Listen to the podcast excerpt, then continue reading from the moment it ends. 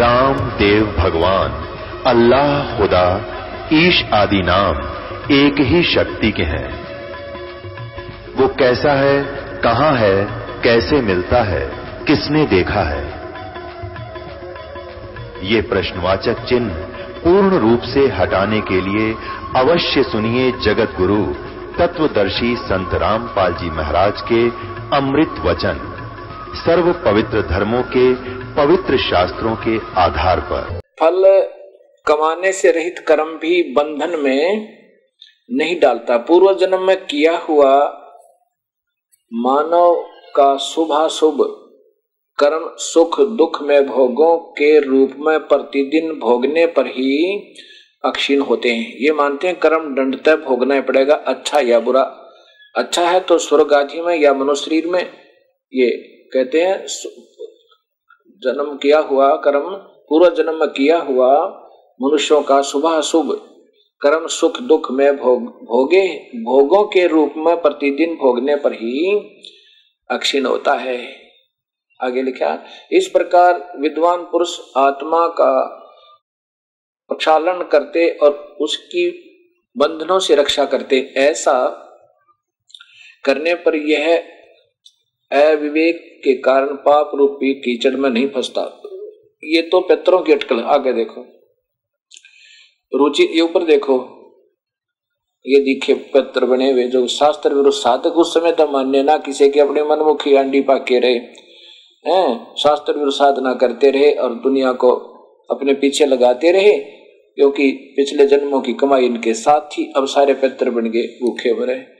अब यहाँ देखो, ये अपने उस वंशज को और फंसा लिया साथ में नादान आत्माओं ने ये रो रहा है कि इस वेदों में तो मना किया है तो मुझे क्यों फंसा रहे देखो, रुचि।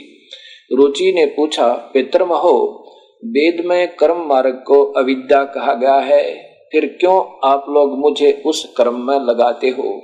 पितर बोले, यह सत्य है कि कर्म को अविद्या ही कहा गया है। पर इसमें तनिक भी मिथ्या नहीं, अपने अटकर लालू का फिर उसको फंसा दिया। तनिक के जब वेद में भगवान का आदेश है, उसमें मना है तो रिजेक्ट मना है तो मना ही है। फिर अपनी अटकल कहाँ लगानी होगी। अब देखो भक्तात्माओं जब हम मानव शरीर में होते हैं, मानव शरीर दो प्रकार से मिलता है। एक तो टर्न वाइज यानी कर्मश है, जैसे चौरासी लाख जून, एक तो कर्मश है। कर्मश का अर्थ होता है लगातार। जैसे पिछले जन्मों में शुभ कर्म किए हुए हैं, क्योंकि हम सतयुग त्रेता द्वापर तक शास्त्र अनुकूल साधना करते हुए आ रहे हैं। और कलयुग में कबीर साहब ने बैन उठा रखा है कि कितने ही जीव सतलोक जा सकते हैं, जो सत भक्ति करेंगे। ये कलयुग में काल ने चौकस होना पड़ा और सबको गलत मार्गदर्शन करवा के और सबको शास्त्र साधना करवा दी। पहले सभी वेदों को मानते थे, दूसरी बात ही नहीं थी। ये अठारह पुराणों की रचना तो द्वापर के अंत में महर्षि वेद व्यास जी ने की है। उससे पहले केवल वेदों के अनुसार सभी साधना करते थे, द्वितीय मत था ही नहीं, अद्वितीय मत था। अब मतों का अंत ही नहीं। जिसने चार बात सीख ली, अपना शास्त्र गढ़ दिया। जिसने चार बात सीख ली, अपना शास्त्र गढ़ दिया। अब विचलित कर रखा हम सबको। उसमें तक कोई दो शास्त्र नहीं थे, केवल वेदों के आधार पर। सभी ठीक साधना करते थे, बचपन से गुरु बनाते थे, गुरुजन हृदय में कोट कोट कर श्रद्धा भरते थे, जैसा उनको ज्ञान था, वहाँ तक की सत साधना करवाते थे। अब वो पुण्य आत्माएँ, अब कलयुग में आएगी, कर्म से। अब उनमें पिछले संस्कार होते हैं, पुण्य होते हैं। उनको सुख भी होते हैं, संतान भी अच्छी होती है, ठाठ भी होते हैं और भक्ति की तरफ़ भी होती है। अगर अब शास्त्र अनुकूल साधना नहीं मिलेगी तो यह दुर्गति होगी, जैसे इन महापुरुषों के आपके प्रत्यक्ष प्रमाण है। उसमें भी ये महान आत्माएँ अपना शास्त्र विधि को त्याग कर जल्दी अन्य साधनाओं पर लग जाती है। कोई तप करने लग जाता है, बड़ा साधक है, कोई खड़ा होकर, कोई बैठ कर, कोई कोठ कमरों में बंद होकर, कोई झोपड़ियाँ डाल डाल के। और सीधा बता रखा है कि ओम नाम का जाप काम करते करते करे। यजुर्वेद के चालीसवें अध्याय का पंद्रहवा श्लोक, अगर मेरी भक्ति करनी है, ब्रह्म कह रहा है तो ओम नाम का जाप है। उस परमात्मा की करनी है तो उस पूर्ण परमात्मा की तो उन संतों ने ढूंढ ले तो इस मार्ग के सही जानकार। हो चालीसवें अध्याय में यजुर्वेद के में अंतिम अध्याय है ये। इसमें ये स्पष्ट किया हुआ है। और दोनों की स्थिति बताई है अंतिम श्लोक में कि वो परमात्मा पूर्ण पुरुष तो सतलोक में रहता है। वो तो आपको कभी नहीं मिल आप वहाँ जा ही नहीं सकते बगैर सत भक्ति के। सत भक्ति वाले हंस को तो वो वहाँ ले जाता है और मेरी भक्ति करने वाले को मैं स्वर्ग ले, ले जाता हूँ मैं स्वर्ग में रहता हूँ। ये महास्वर्ग में काल रहता है। ये स्पष्ट किया हुआ है। तो ऐसे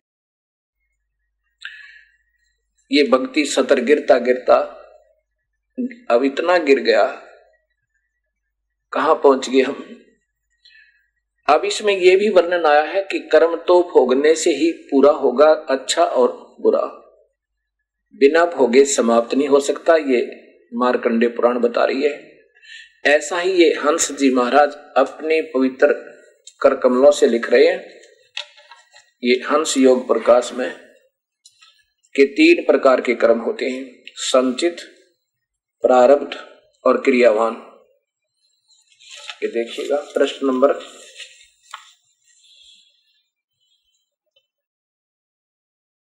नब्बे पे।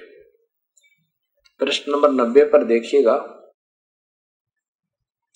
कि कर्म तीन प्रकार के होते हैं, संचित, आगामी और प्रारब्ध।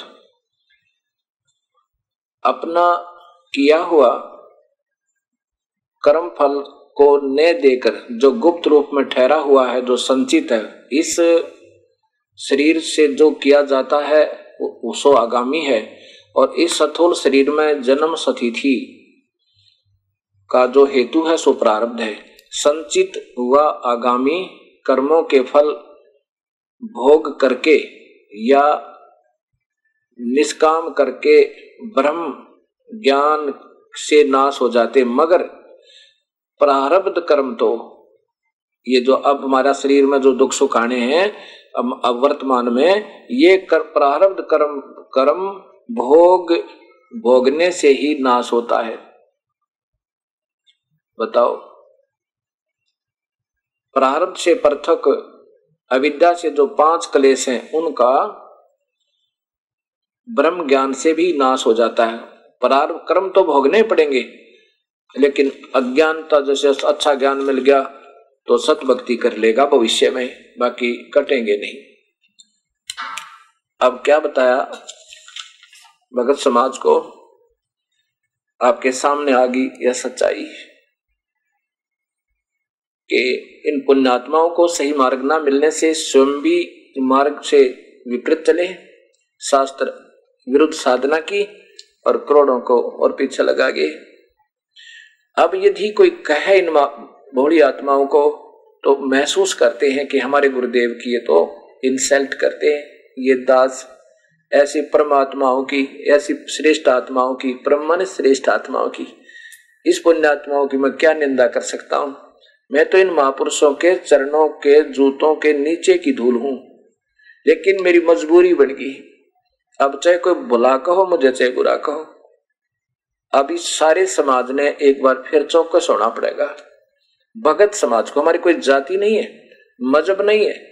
हमारी जाति केवल जीव है और मानव अपना धर्म है।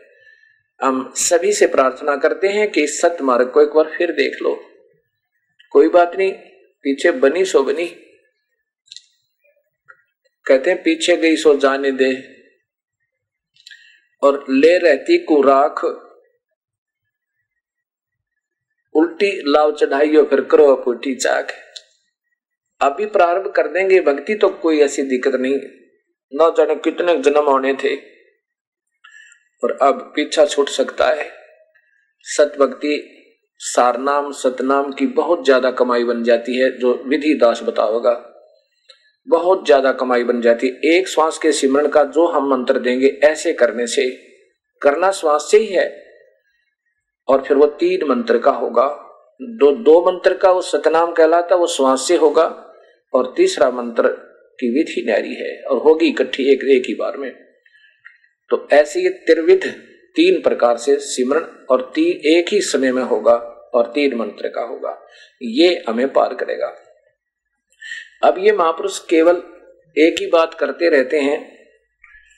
आजकल श्री हंस जी महाराज के छोटे पुत्र श्री प्रेम रावत जी उर्फ़ बाल योगेश्वर महाराज जी का बहुत बोलबाला है। विदेशों में भी इनकी बहुत चर्चा है। अब इनकी थोड़ी सी झलक आपको दिखानी पड़ेगी।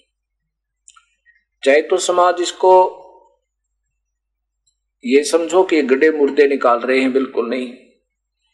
ये तो बिल्कुल प्रत्यक्ष है। और जब तक ये सामने नहीं आएगी, तब तक हम विवश नहीं होंगे इनको दोबारा देखने पर। अब ये देखिएगा, ये एक पत्रिकाएँ निकालते हैं, बस।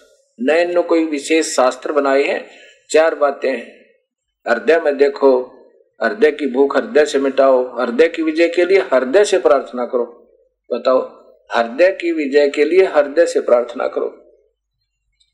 और फिर कहते हैं, मैं तो भविष्य की चिंता करता ही नहीं, मरने के बाद क्या होगा, कौन चिंता करे? और गुरु जी कहते हैं, यानी परम हंस योगी राज जी, हंस जी महाराज कहते हैं कि मरने से पहले भविष्य की तैयारी करो। जैसे सूर्यास्त होने से पहले भी कोई धर्मशाला, पक्षी वृक्ष, इंसान धर्मशाला ढूंढ लेते हैं और ये इनके पुत्र छोटे वाले और शेष कहते हैं, मैं क्यों भविष्य की चिंता करूँ, मरने के बाद क्या होगा? अब देखिए, ये शब्द ब्रह्म नाम से ये पुस्तकें छापते हैं। ये कॉमिक्स समझो रजत जयंती अंक, दिसंबर 2002 में, और पृष्ठ नंबर, इधर देखो, इनका चित्र भी है। जीते जी ठिकाना ढूंढ लो, परमहंस परम योगी राज परम संत सदगुरुदेव जी हंस जी महाराज दिल्ली 1966 में। नीचे देखिए क्या कहा, पहले तो तुम मरती दफे भगवान का सुमन कर नहीं सकते, और कर भी लोगे तो तुम्हारा मन नहीं टिकेगा। अगर तुमने पहले से ही जगह या ठोर ढूंढ, ढूंढी नहीं तो जब तक दिन रहे तब तक कोई धर्मशाला, पेड़ नीचे या कहीं भी ठोर ढूंढना ठिकाना ढूंढ लेना चाहिए, वरना जब रात अंधेरी आएगी तो कहाँ ढूंढोगे? और इनके पुत्र जी क्या कहते हैं? ये देखो। यह जनवरी उन्नीस सौ अठानवे, ब्रह्म शब्द शब्द ब्रह्म उन्नीस सौ अठानवे के अंक में।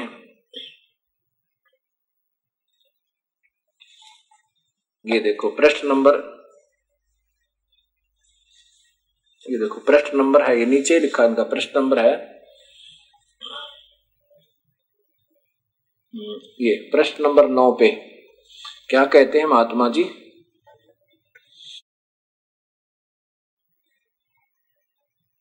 जब तक मैं जीतने जा जा क्योंकि मुझे एक बात मालूम है कि मेरा एक जीवन है। मुझे नहीं मालूम कि मरने के बाद क्यों होगा। न मैं जानना चाहता हूँ क्यों? क्योंकि मैं जीवित हूँ। जीवित मनुष्य को शोभा नहीं देता है कि वह मरने की बात सोचे कि आगे क्या होगा। जैसे मेरे पास भोजन है तो मैं भोजन ले रहा हूँ तो क्यों सोचू भोजन की? कोई बात तो आज शाम का नहीं है, यहाँ देखोगा देखिएगा, ये शब्द ब्रह्म हिंदी मासिक दिसंबर 2002 रजत जयंती अंक, ये बाल योगेश्वर जी महाराज के यहाँ से प्रकाशित होती है।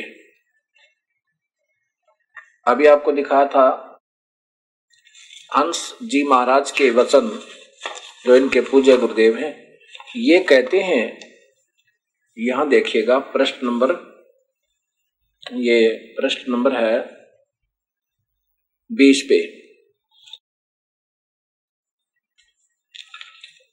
पंजाबी में कहते हैं, मन जीता जिन जग जीता हम तुमसे पूछते हैं कि जो कुछ तुम करते हो तो तुम्हारा मन कहाँ टिकता है? भगवान कृष्ण ने तुम लोगों के लिए अपने भक्त अर्जुन को निमित करके गीता अध्याय आठ, श्लोक नंबर पाँच में समझाया है कि हे अर्जुन, अंत काल में जो मेरा सुमन करता हुआ शरीर त्यागता है, वह मेरे को प्राप्त होता है। और छठवें श्लोक में यह भी समझा है कि ऐसा नहीं समझना कि मेरे भक्त के मरते वक्त भगवान का सुमन कर लेंगे और भगवान को मिल लेंगे, क्योंकि जिस चीज़ की सारी उम्र अभ्यास होगा, वही चीज़ आखिरी में, समय में याद आवेगी। तब सातवें श्लोक में समझाया कि, हे अर्जुन, इसलिए अर्जुन, तू सब काल में निरंतर मेरा ही सुमन कर और लड़ाई भी कर। निरंतर के माने होता है जिसमें कोई अंतर न पड़े। लड़ाई करते वक्त ये कैसा, कैसे होगा? पहले तो तुम मरती दफे भगवान का सुमन नहीं कर सकते, और तुम कर भी लोगे तो तुम्हारा मन नहीं टिकेगा। ये वही बात ठिकाना ढूंढ लो। आगे पंद्रमा श्लोक अध्याय पंद्रह के श्लोक नंबर छह में कहा है, कहते हैं भगवान, ये हंस जी महाराज बता रहे हैं, जहाँ सूरज की रोशनी नहीं, चंद्रमा की रोशनी नहीं, बिजली का या अग्नि की रोशनी नहीं, वहाँ जहाँ स्वयं प्रकाश है, जहाँ जाकर जीव फिर नहीं लौट कर आता वो मेरा धाम है। नानक साहब जी ने कहा, जोत में जोत समानी। अच्छा देखो इनकी विचार सुनना। आठवें अध्याय के, जैसा कि आदरणीय श्री हंस जी महाराज, अब ये इसी पत्रिका, दिसंबर 2002 के अंक प्रश्न नंबर 20 पर कह रहे हैं, आठवें अध्याय के पाँच, छह और सात श्लोक की आड लेकर आठवें अध्याय के प्रारंभ करने से पहले सातवें अध्याय का उनतीसवा श्लोक देखना होगा। उससे आगे ये सारा अध्याय समझ में आएगा। सातवें तक तो बता दिया, आठवें अध्याय का सातवां श्लोक तो बता दिया इन्होंने कि सातवें में ये कहा, पाँचवें में ये कहा, फिर आठवें में इनकी बुद्धि फेल होगी। आगे इनको ज्ञान नहीं। ऐसे अटकल पटकल ला अपना पीछा छुटवा गई। अब देखो, ये वही अंक शब्द भ्रम दिसंबर 2002 का। और ये प्रश्न नंबर 20 पे, ये प्रश्न नंबर 20 है। देखो, प्रश्न नंबर 20 अच्छी तरह देखो यहाँ पर। ये। 20 है, इसको ऊपर देखो।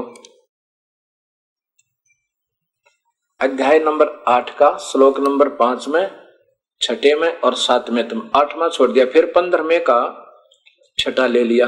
अब ये सारे दिखाऊँगा आपको।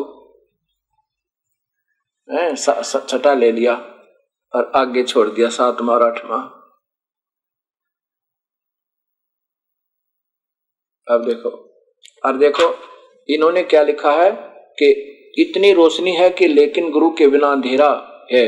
काशी के राजा धर्मदास इन ना ये ज्ञान नहीं धर्मदास काशी का राजा को था या एक सेवक था बढ़िया था तो बांधोगढ़ का। कबीर साहब के पास जाते हैं और कहते हैं, ये तो धर्मदास एक बनिए थे, बांधोगढ़ के रहने वाले। काशी के थे ही नहीं, काशी के तो राजा वीर सिंह जी थे। अब इन अटकड़े ला रखी। अब आपको दास बताएगा, अब गीता जी के आठवें अध्याय का इस गीता जी के पहले आपने सातवें अध्याय का उनतीसवा श्लोक देखना होगा। वहाँ से फिर ये आगे चलेगा सारा प्रकरण।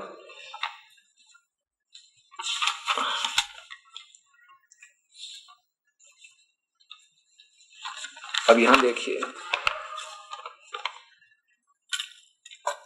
अर्जुन पूछता है, अर्जुन को भगवान बता रहे हैं कि जब ये अध्याय नंबर सात है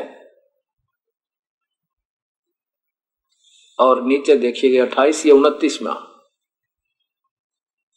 जरा मरणाय मोक्षाय माम आश्रित यंती ते ते, ये, ते ब्रह्म तत्व विद कृष्ण कृष्णम अध्यात्म कर्म च अखिलम।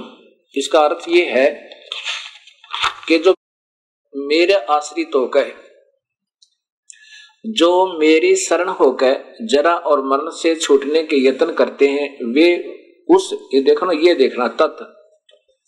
इसको देखो, ये तत्। तत् ब्रह्म, यो तत् उस ब्रह्म, उस परमात्मा को ब्रह्मन परमात्मा को, और कृष्णम संपूर्ण अध्यात्म को तथा सुपूर्ण कर्मों को जानता है। अर्थात जो विधिवत साधना करता हुआ, मेरा नाम लेता हुआ, जपता हुआ आगे चलता है, वो इस सबको जान जाता है। आगे देखो फिर ये अध्याय नंबर, ये आठ ही, आठ शुरू हो गया। इसमें वो तत्ब्रह्म का ज़िक्र है तो कृष्ण अर्जुन पूछता है, भगवान कृष्ण, भगवान ब्रह्म से, क्योंकि वो कृष्ण मान रही थी उनको। क्या लिखा है कि किम तद ब्रह्म, वो तद ब्रह्म, वो पूर्ण परमात्मा क्या है, अध्यात्म क्या है, पुरुष एक पुरुषोत्तम, और ये क्या है, ये पुरुषोत्तम, वह ब्रह्म क्या है, अध्यात्म क्या है, ये बता, आगे देखिए। तीसरे में भगवान ने बताया, अध्याय नंबर तीन, इस अध्याय नंबर आठ का ही चल रहा है, देखिएगा। अध्याय नंबर आठ और ये श्लोक नंबर तीन। क्या बताया भगवान ने? ये देखो, भगवान वाच, श्री भगवान वाच। परम अक्षर ब्रह्म है, वह परम अक्षर ब्रह्म है। और ये क्षर ब्रह्म है, गीता जी का आगे दिखाएँगे आपको। वो परम अक्षर ब्रह्म है। अच्छा अब छठे में चलो। यहाँ आ जाओ, जैसा ही बता रहे हैं। इधर आइएगा।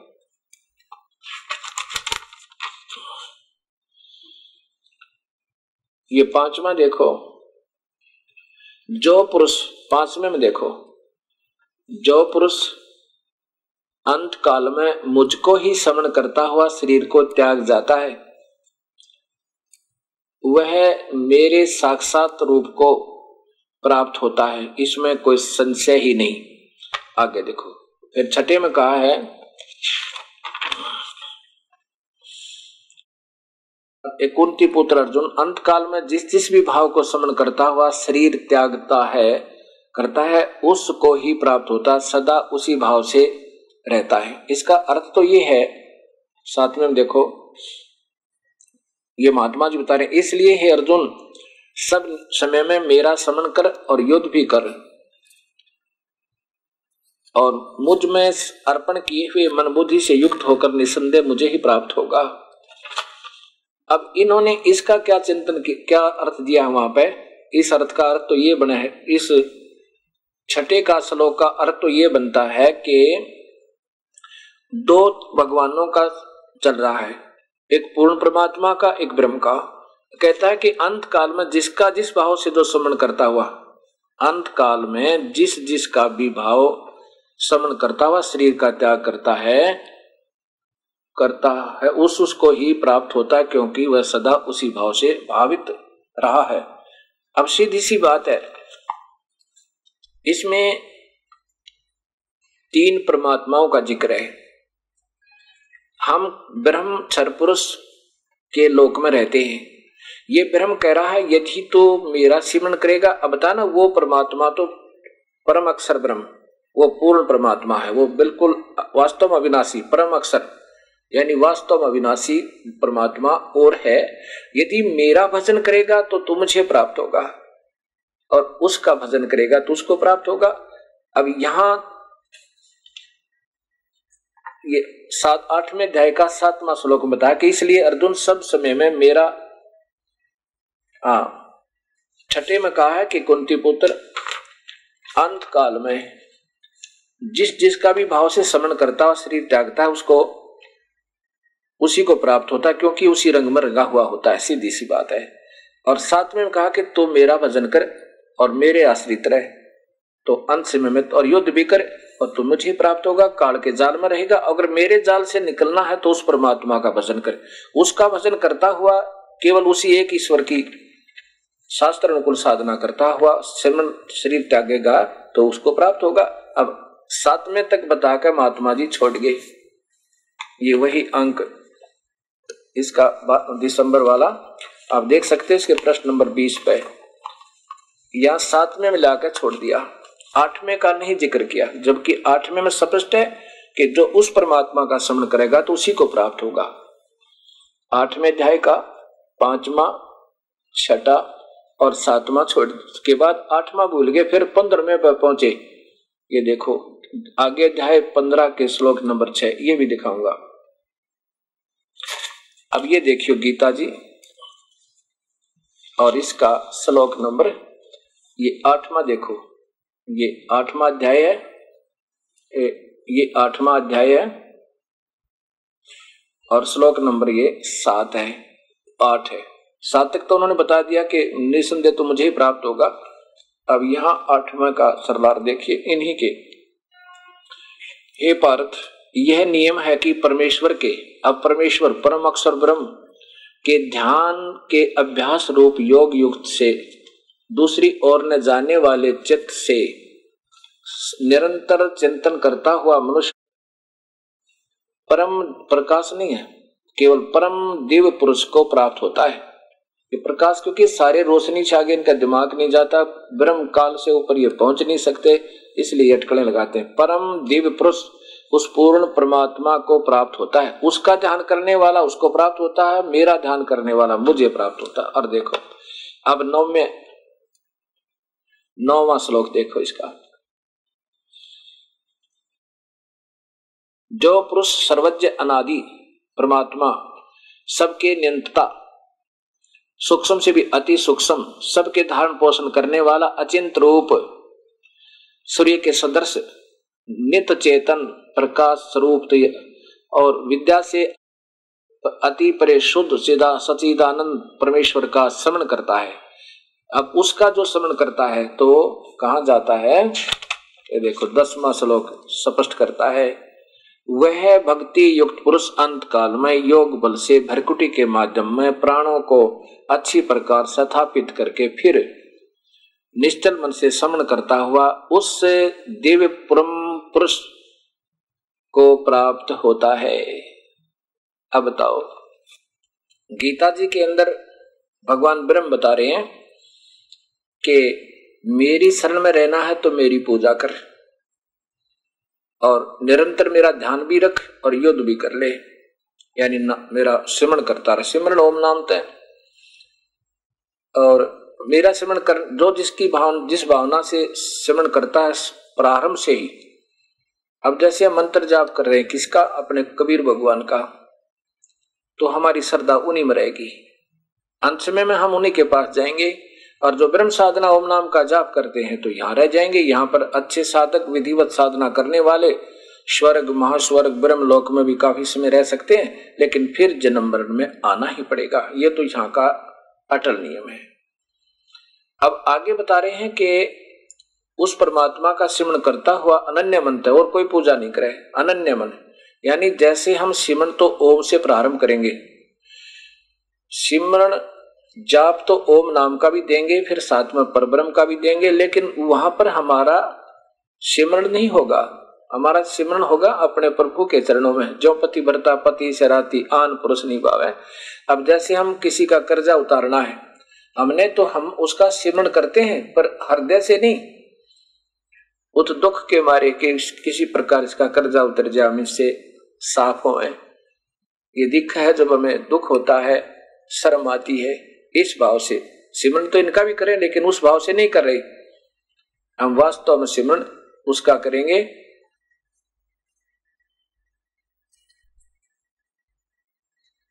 अब ब्रह्म भगवान कहता है कि यदि मेरी पूजा करता है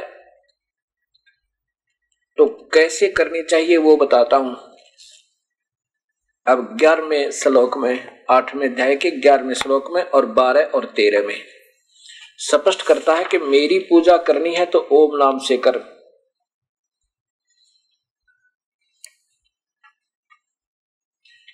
लेकिन मेरी पूजा करेगा तो मेरा पुजारी तो इस जन्म मरण के दुख में ही रहेगा। ये देखो, वही गीता जी अध्याय नंबर आठ।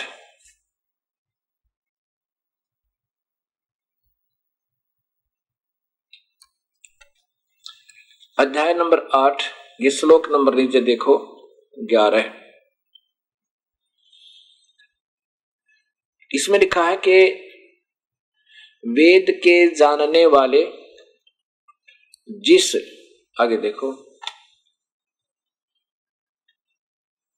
जिस अक्षरम अविनाशी कहते हैं। आसक्ति रहित यंत्रशील यंत्रशील सन्यासी महात्मा महात्मा जन जिसमें प्रवेश करते हैं, जिस परम पद को चाहने वाले लोग ब्रह्मचर्य का आचरण करते हैं, उस परम पद को मैं तेरे लिए संक्षेप में कहूँगा। आठवें अध्याय के ग्यारहवें श्लोक में बताया है कि जिसको वेद के जानने वाले अविनाशी कहते हैं। और वो आसक्त रहित महात्मा जन उसमें प्रवेश करते हैं, जिस परम पद को मैं तुझे बताऊँगा।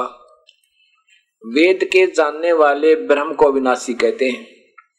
ब्रह्म अविनाशी नहीं है, क्योंकि इनको ब्रह्म वालों को इतना ही ज्ञान है। और इस ब्रह्म को अविनाशी परमात्मा परमेश्वर ना जाने के के नाम दिए। और यही कमजोरियाँ हमें दुखी करती रहती हैं। इसलिए कहता है कि जो वेद के जानने वाले और जिसको विनाशी कहते हैं, उसके मैं प्रवेश करने की तरीका बताता हूँ कैसे वो ओम नाम से होगा। यानी ब्रह्म की साधना करने वालों को ओम साधना करनी होगी, जो वेद के जानने वाले केवल क्योंकि ये ब्रह्म को ही घुमा फिरा कर विनाशी मान रहे हैं। इसमें कहा है, गीता अध्याय आठ के ग्यारह में, कि वेद के जानने वाले, जिसको अविनाशी कहते हैं, आसक्ति रहित, यतनशील प्राणी, महात्मा जन जिसमें प्रवेश करते हैं जिस को चाहने वाले, ब्रह्मचर्य का आचरण करते हैं, उस परम पद को मैं तेरे लिए संक्षिप्त में कहूँगा। क्या कहा फिर आगे? आगे कहा है के अध्याय नंबर आठ के बारह और तेरह में स्पष्ट किया है कि सर्व द्वाराणी द्वाराणी संयम मन, हृदय निरुद्ध च। इसका अर्थ है कि सब इंद्रियों के द्वारों को रोककर तथा मन को हृदय देश में स्थिर करके, प्राणों को मस्ती में स्थापित करके परमात्मा संबंधी योग धारणा में स्थित होकर जो पुरुष ओम ये देखो, वही गीता जी, और ये फिर देख लो। गीता में ओम नाम लिखा है, प्रभु के पाने का। सीधा लिखा है कि वो बात ही नहीं है। ये है ओम, ये आठवें अध्याय का बारह और तेरह श्लोक।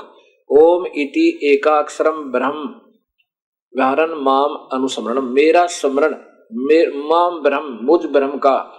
इस ओम, इस एक अक्षर से मेरा स्मरण, व्यवहारिक स्मरण करना है। इनका सबको रोक गए सीधा सारथ है, क्योंकि वेद के जानने वाले जिसे अविनाशी कहते हैं, उसको, उस योग को तुझे कहता हूँ कि वो सब रोक द्वारों को रोक के और आत्म समरण करता हुआ योग धारणा में सथित होकर मेरे एक मुझ ब्रह्म का ओम नाम से जाप कर। ऐसे ये स्पष्ट करते हैं, ओम नाम से जाप कर। और दूसरी बात ही नहीं है। और आप देख सकते हैं इसको उठा करके उस समय के अभाव से मैं थोड़ा शीघ्र कर रहा हूँ। इस एक अक्षर ब्रह्म को, ये एक अक्षर ब्रह्म कह रहे हैं, नहीं। माम ब्रह्म, मुझ ब्रह्म, ये माम यहाँ लगाना था। इस ब्रह्म के साथ, माम ब्रह्म, मुझ ब्रह्म का। एक ओम नाम से जाप करते हैं अनुसमन मन से चिंतन करता, शरीर त्याग कर जाता है, वह पुरुष परम गति को प्राप्त होता है। यानी मेरी परम गति तो वो है जो ओम नाम का जाप करते हैं, अन्य नहीं। वेद के जानने वाले जिसको सत ज्ञान कहते हैं। वेद के जानने वालों में अब कलयुग के अंदर ऋषियों में महर्षि दानंद जी का एक बहुत उच्च श्रेणी में नाम आता है कि वेद के जानने वाले अगर हुए हैं तो यही है। ऐसा कुछ महापुरुषों का मानना है।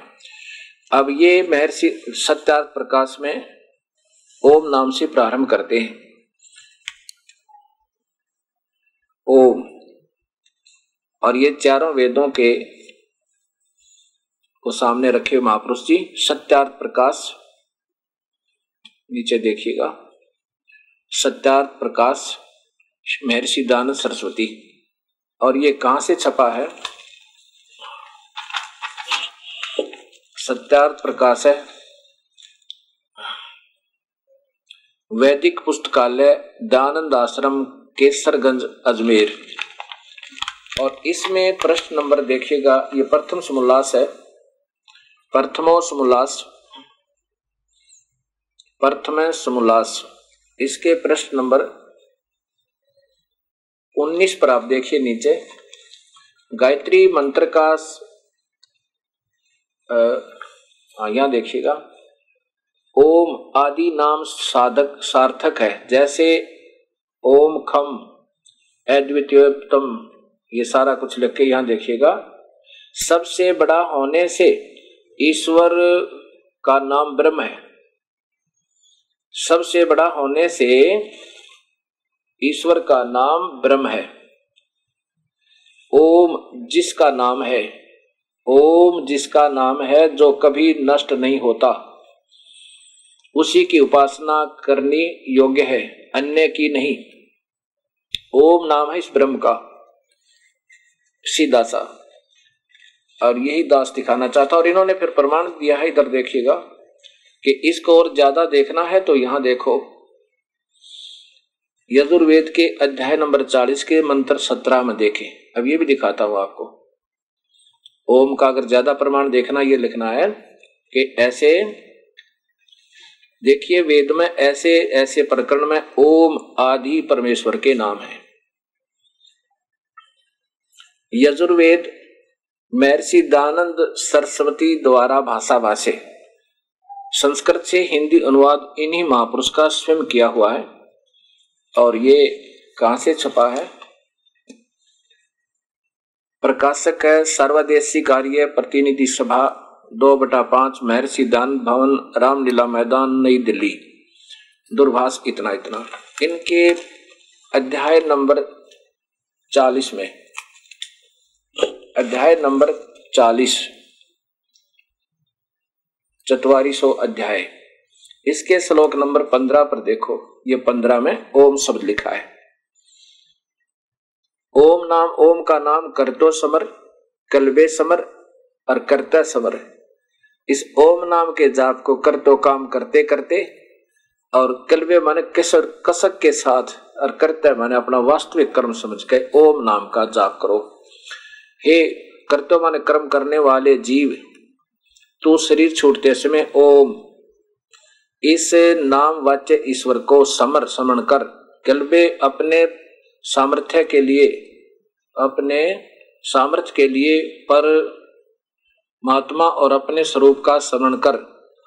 कर्तव्य माने अपने किए का स्मरण, समर, स्मरण कर। इस संसार का इसे ऐसे ऐसे। ये तो चलो आगे दिखाते फिर अब सत्रह में इन्होंने इशारा किया है, सत्रह भी देखें। ये ऊपर सत्रह नंबर श्लोक है। अब जैसा कि महर्षि जी ने इशारा किया था सत्यार्थ प्रकाश में कि अध्याय नंबर चालीस का ये चतवारी सौ अध्याय और श्लोक नंबर सतारा देखो। उसमें भी ओम नाम के जाप का प्रमाण है। ये स्वयं क्या लिखते हैं? हे मनुष्यो, जिस हिरमेन ज्योत स्वरूप पात्रेण रक्षक मुझ से सतस्य अविनाशी यथार्थ कारण के अभितम अचित अच्छादित मुखम मुख के तुल उत्तम अंग का प्रकाश किया जाता है। यह जो असौ माने वह। असौ, आदित्य। प्राण व सूर्य मंडल में पुरुष माने पूर्ण परमात्मा है। स माने वह असौ माने प्रोक्ष रूप है। वो तो गुप्त है। कोई और परमात्मा, पूर्ण परमात्मा। जब पूर्ण है तो कोई अपूर्ण भी होगा। दो भगवान तो स्वयं मान रही हैं। आगे देखो। वो वो तो गुप्त है, प्रोक्ष है। वो तो बहुत दूर है। और अहम मैं अहम ब्रह्म लिखना था। मैं ब्रह्म, आकाश के तुल व्यापक। आगे देखो। बस इनका सुनाता हूँ। मैं, आकाश के तुल व्यापक, ओ ब्रह्म, सब गुण, कर्म और स्वरूप करके अधिक हूँ। ओम सबका रक्षक, मैं उसका ओम ऐसा नाम जानो। उस परमात्मा का ओम नाम जानो। अब जब तक सत्ज्ञान, जब तक कबीर परमेश्वर की कृपा से से ये सत्ज्ञान जीव को नहीं होगा, तब तक ये सभी ऐसे ही उलझम पुलझम रहते हैं। महर्षि दानंद जी कहते हैं कि ईश्वर का नाम ब्रह्म है, बस। और परमात्मा एक है, दूसरा है नहीं। और यजुर्वेद के अध्याय नंबर 40 के श्लोक नंबर 17 का सरलार्थ करते हुए कहते हैं, वो पूर्ण परमात्मा। एक तो परमात्मा हुआ एक पूर्ण होया, एक अपूर्ण होया, एक पूर्ण होया। दो तो स्वयं स्वीकार करें और वो तो गुप्त है, वो ऊपर आदित्य मंडल में रहता, ऊपर सूर्य लोक में रहता, यानी वो तेजो में, श्लोक में रहता है सतलोक में रहता है, सीधा सार्थ है। और अहम खम ब्रह्म, अहम ब्रह्म खम, मैं ब्रह्म स्वर्ग में रहता हूँ, खम माने स्वर्ग। असौ माने विद्यमान हूँ, मैं वहाँ रहता हूँ और वो सतलोक में रहता है। उस ऊपर के लोकों में, वो वो सब की पहुँच से बाहर है। ऐसा इसमें स्पष्ट किया उसका ओम, मेरा तो ओम नाम है। उसके अब दो भगवानों की, बिल्कुल जो की टू जैसे गीता में है, ऐसा ही वेद में है। प्रश्न नंबर दो सौ इक्यानवे पे, आदरणीय श्री हंस जी महाराज कह रहे हैं, देखिएगा नीचे को, ईश्वर अंश जीव अविनाशी में यहाँ बता रहे हैं कि देखो, भाई देखने और जाने पर तुम गुरु की बात मान से सोचो और बताओ कि जब तुम पूजा पाठ, हवन आदि करते हो तो तुम्हारा मन कहाँ टिकता है? अर्थात ये भी व्यर्थ बताई। फिर कहते, मैं जो नाम बताता हूँ ये देखो, मैं जो नाम बताता हूँ, वह किसी का बनाया हुआ नहीं है। और वही सतनाम है, अखंड नाम है, पावन नाम है, राम नाम है। चलो, आगे देखिएगा, बानवे पे स्पष्ट करते हैं कि बहुत से विद्वान ओम को भगवान का सच्चा नाम कहते हैं, परंतु ओम बैखरी बानी का है, ये तड़गम बड़गम लगा कर देखो कितनी अधूरी सोच कर दी। अर्थात ये ओम नाम को प्रभु का जाप ही नहीं मानते, अपने आप समसित हो गया, शास्त्र विरुद्ध साधना है। गीता जी के अध्याय नंबर आठ के श्लोक नंबर बारह, तेरह आपने सुन लिए कि जो ओम नाम इससे मेरा मुझ ब्रह्म का जो श्रवण करता है, और वो शरीर त्याग कर दे जाता है, वह सीधा सा जब अपना श्रवण करते रहो जो शरीर छूटेगा वहाँ पहुँच जाएँगे, जहाँ जिस जिसने कमाई कर रखी है।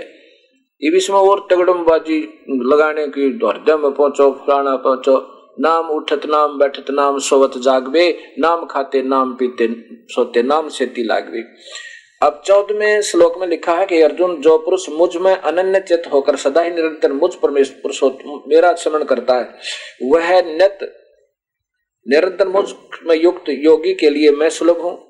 ठीक है, जो मेरा ध्यान करता है, उसके लिए मैं सुलभ हूँ। पर आगे देखो, पंद्रहवें में क्या लिखा है? परम सिद्धि को प्राप्त महात्मा जन मेरी भक्ति करेंगे तो मुझे प्राप्त होंगे, कोई दिक्कत को ना।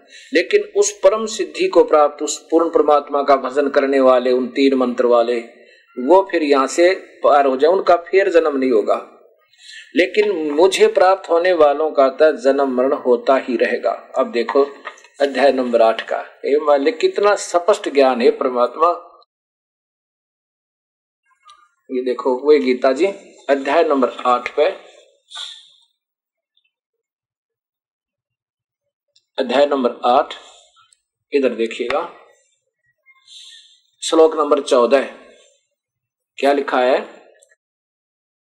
हे अर्जुन, जो मुझे, मुझमें नियंत्रित होकर सदा ही निरंतर मुझ, मेरा मामन, मेरा श्रवण करता है। उससे नित्य युक्त यानी मेरे में लगन लगाए हुए योगी के लिए मैं सुलभ हूँ। सीधी सी बात है। और लेकिन ये देखो, पंद्रमा कमाल कर दिया। माम उपेत मेरे को प्राप्त हो कहते पुनर्जन्म दुखाल्यम अशाश्वतम। मुझे प्राप्त होने वाले का तो जन्म मरण रूपी दुखों के घर में कंटिन्यूस रहना पड़ेगा, कभी समाप्त नहीं होगा। अशाश्वत, अशाश्वतम। वो तो मतलब अविनाशी अक्षण भंगुर है। मेरे को माम उपेंत पुनर्जन्म दुखालम अशाश्वतम।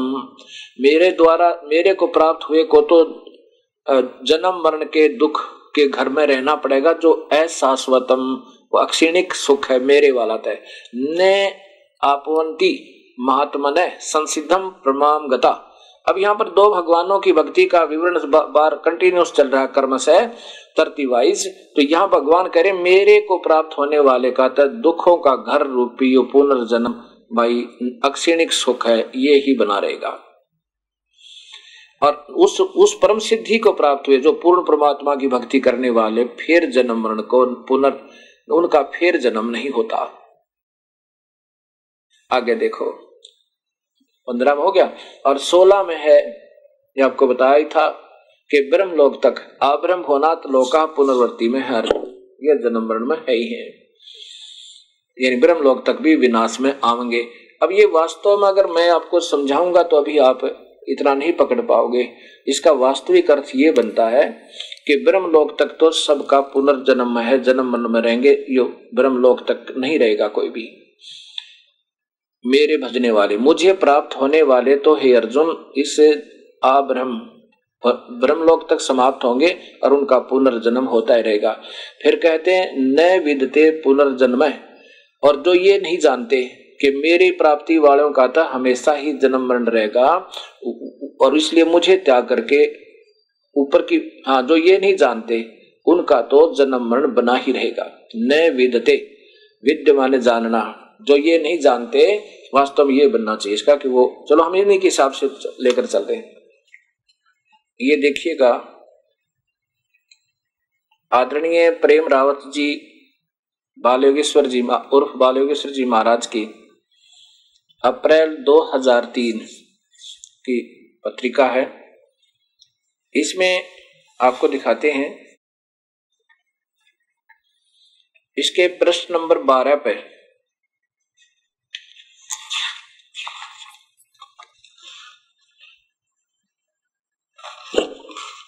ये प्रश्न नंबर बारह पे यहाँ देखिएगा ये प्रश्न नंबर बारह पे है। क्या लिखते हैं? उस आनंद रूपी भोजन को प्राप्त कर, करके अपने हृदय की भूख मिटाओ। हृदय क्या है? ये इसमें देखिएगा। क्या बताया इन्होंने? ये है दूसरी फरवरी 2003 की वो अप्रैल 2003 की थी, ये फरवरी में। इसके 32 पृष्ठ पे लास्ट में लिखा है। इधर देखिएगा।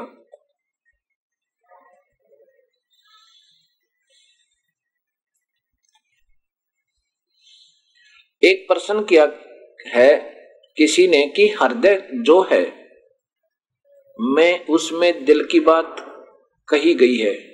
वह दिल जो खून चलाता है। हम उस हृदय की बात नहीं कर रहे हैं। हम खून चलने वाले हृदय की बात नहीं कर रहे हैं, बल्कि एक हृदय और है, जिसको बताया है कि वो हर एक मनुष्य के अंदर है, जिसे घट कहा है। घट का मतलब भी हृदय ही है। बताओ, समझे समझे ना? जिसके लिए कहा है कि ऐसे घटघट ब्रह्म है जो दुनिया जान, जानत नहीं। घटघट की बात, उस हृदय की बात। अच्छा क्या कहें? मेरे ख्याल में जो कुछ मैंने कहा, इसमें सारे पर्सन कवर हो गए। कहा क्या यह समझ ना इन्होंने। अब फिर देखो, यही पत्रिका, शब्द ब्रह्म, अप्रैल 2003 इसके प्रश्न नंबर यहाँ देखिएगा। ये प्रश्न नंबर है, तीस पे ये क्या कह रहे हैं महाराज जी? ये देखो।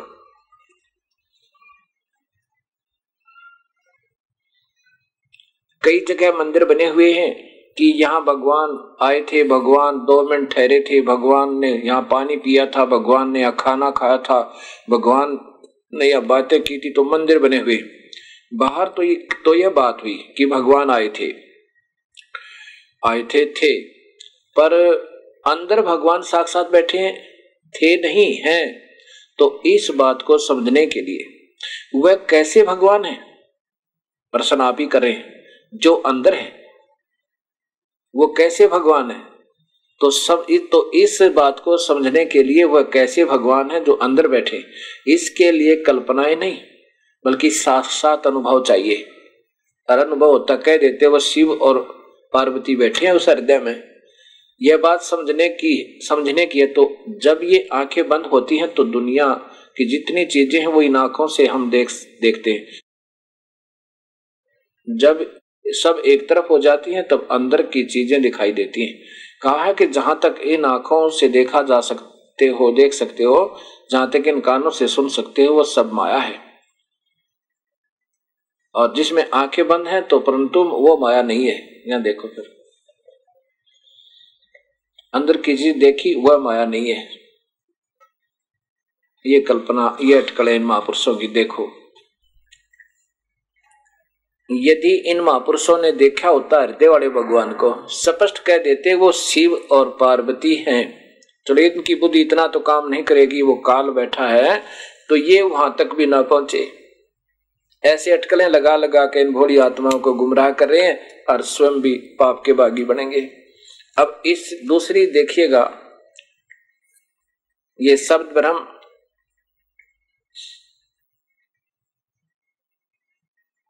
अप्रैल 2003 में, अब 12 पर तो इसमें लिखा है कि हृदय की भूख मिटाऊ आनंद रूपी भोजन है और प्रश्न नंबर 26 पर देखिएगा ये प्रश्न नंबर 26 पे।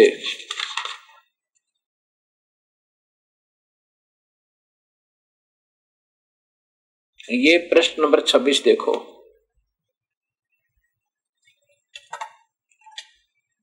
मेरी समझ में अगर बच्चे भी लिखें तो भी अच्छा लिख दें इनसे। अब देखिएगा यहाँ पर। अगर तुमको सचमुच ज्ञान चाहिए तो अपनी शंकाओं को हटाओ।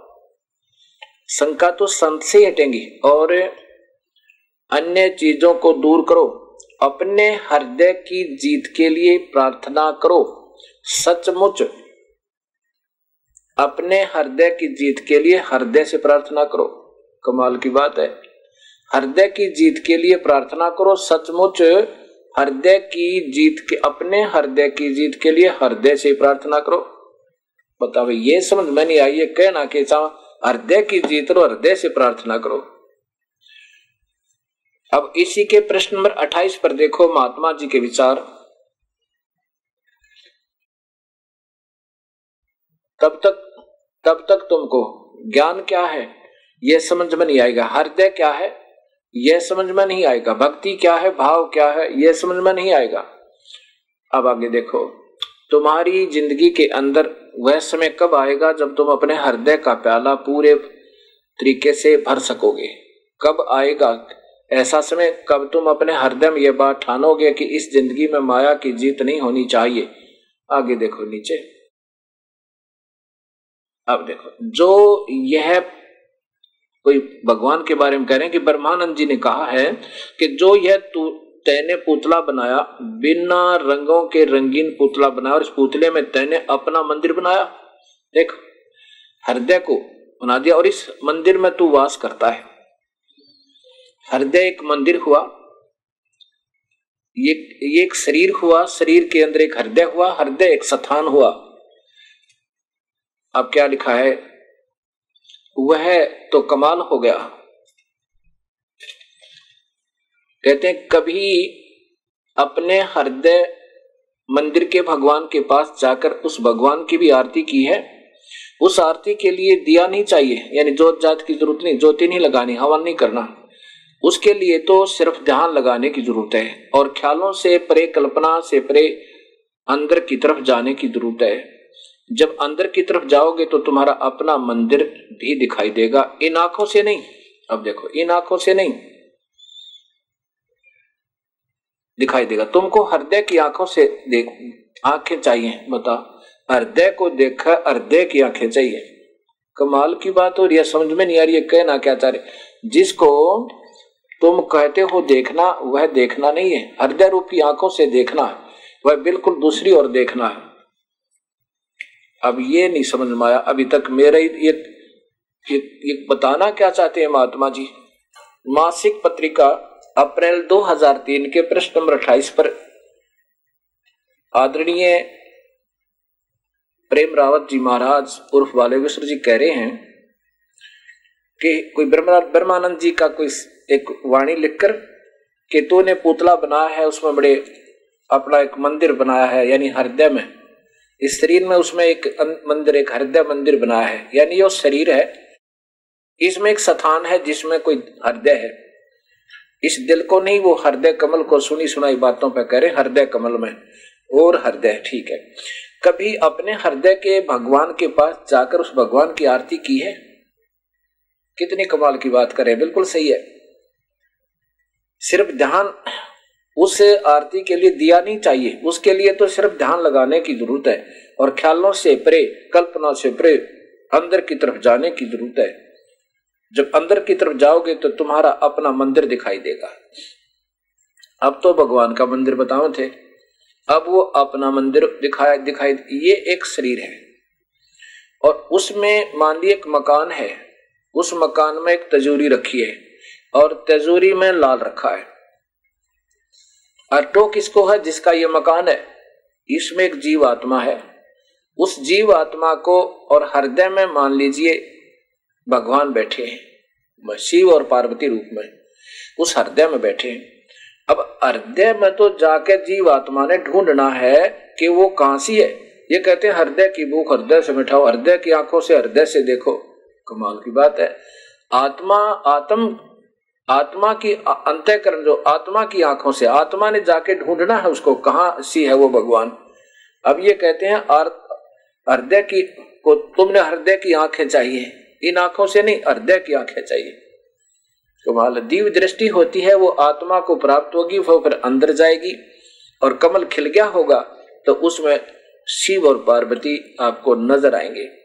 पर ये भी देखने से कोई लाभ नहीं होगा। ये तो पहले पता नहीं कहाँ से क्या बताते हैं, और फिर बड़े प्रसन्न मुद्रा में है कि मैंने रिकॉर्ड तोड़ दिया। क्या कमाल का ज्ञान दे दिया। क्योंकि कबीर साहब कहते हैं, अंधे की बाह पकड़ी, अंधे ने मार्ग कौन बतासी?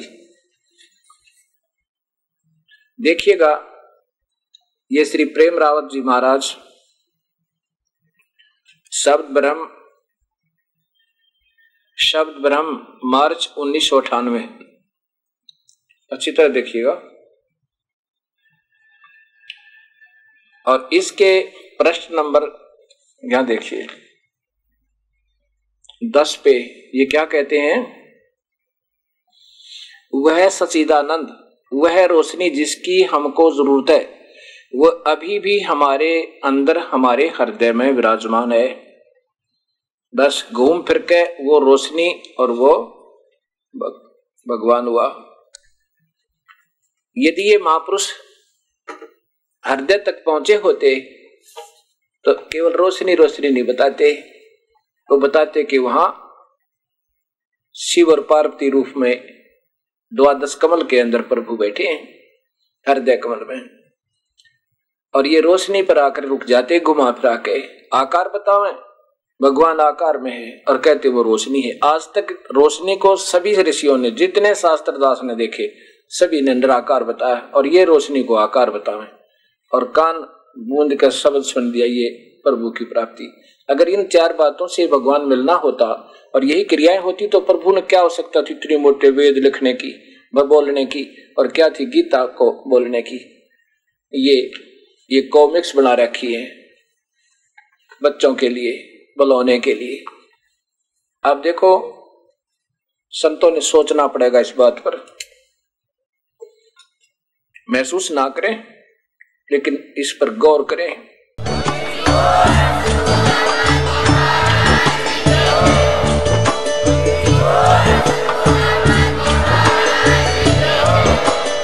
आप सुन रहे थे जगत गुरु तत्वदर्शी संत रामपाल जी महाराज जी के मंगल प्रवचन। अधिक जानकारी के लिए विज़िट कीजिए हमारी वेबसाइट www.jagatgururampalji.org संत रामपाल जी महाराज जी के शुभ आशीर्वाद से पूरे विश्व भर में 500 से भी ज़्यादा नाम दीक्षा केंद्र हैं, जिन पर संत रामपाल जी महाराज जी द्वारा ऑनलाइन निशुल्क नाम दीक्षा दी जा रही है। अपने नजदीकी नाम दीक्षा केंद्र का पता करने के लिए संपर्क करें। Eight two two to 880541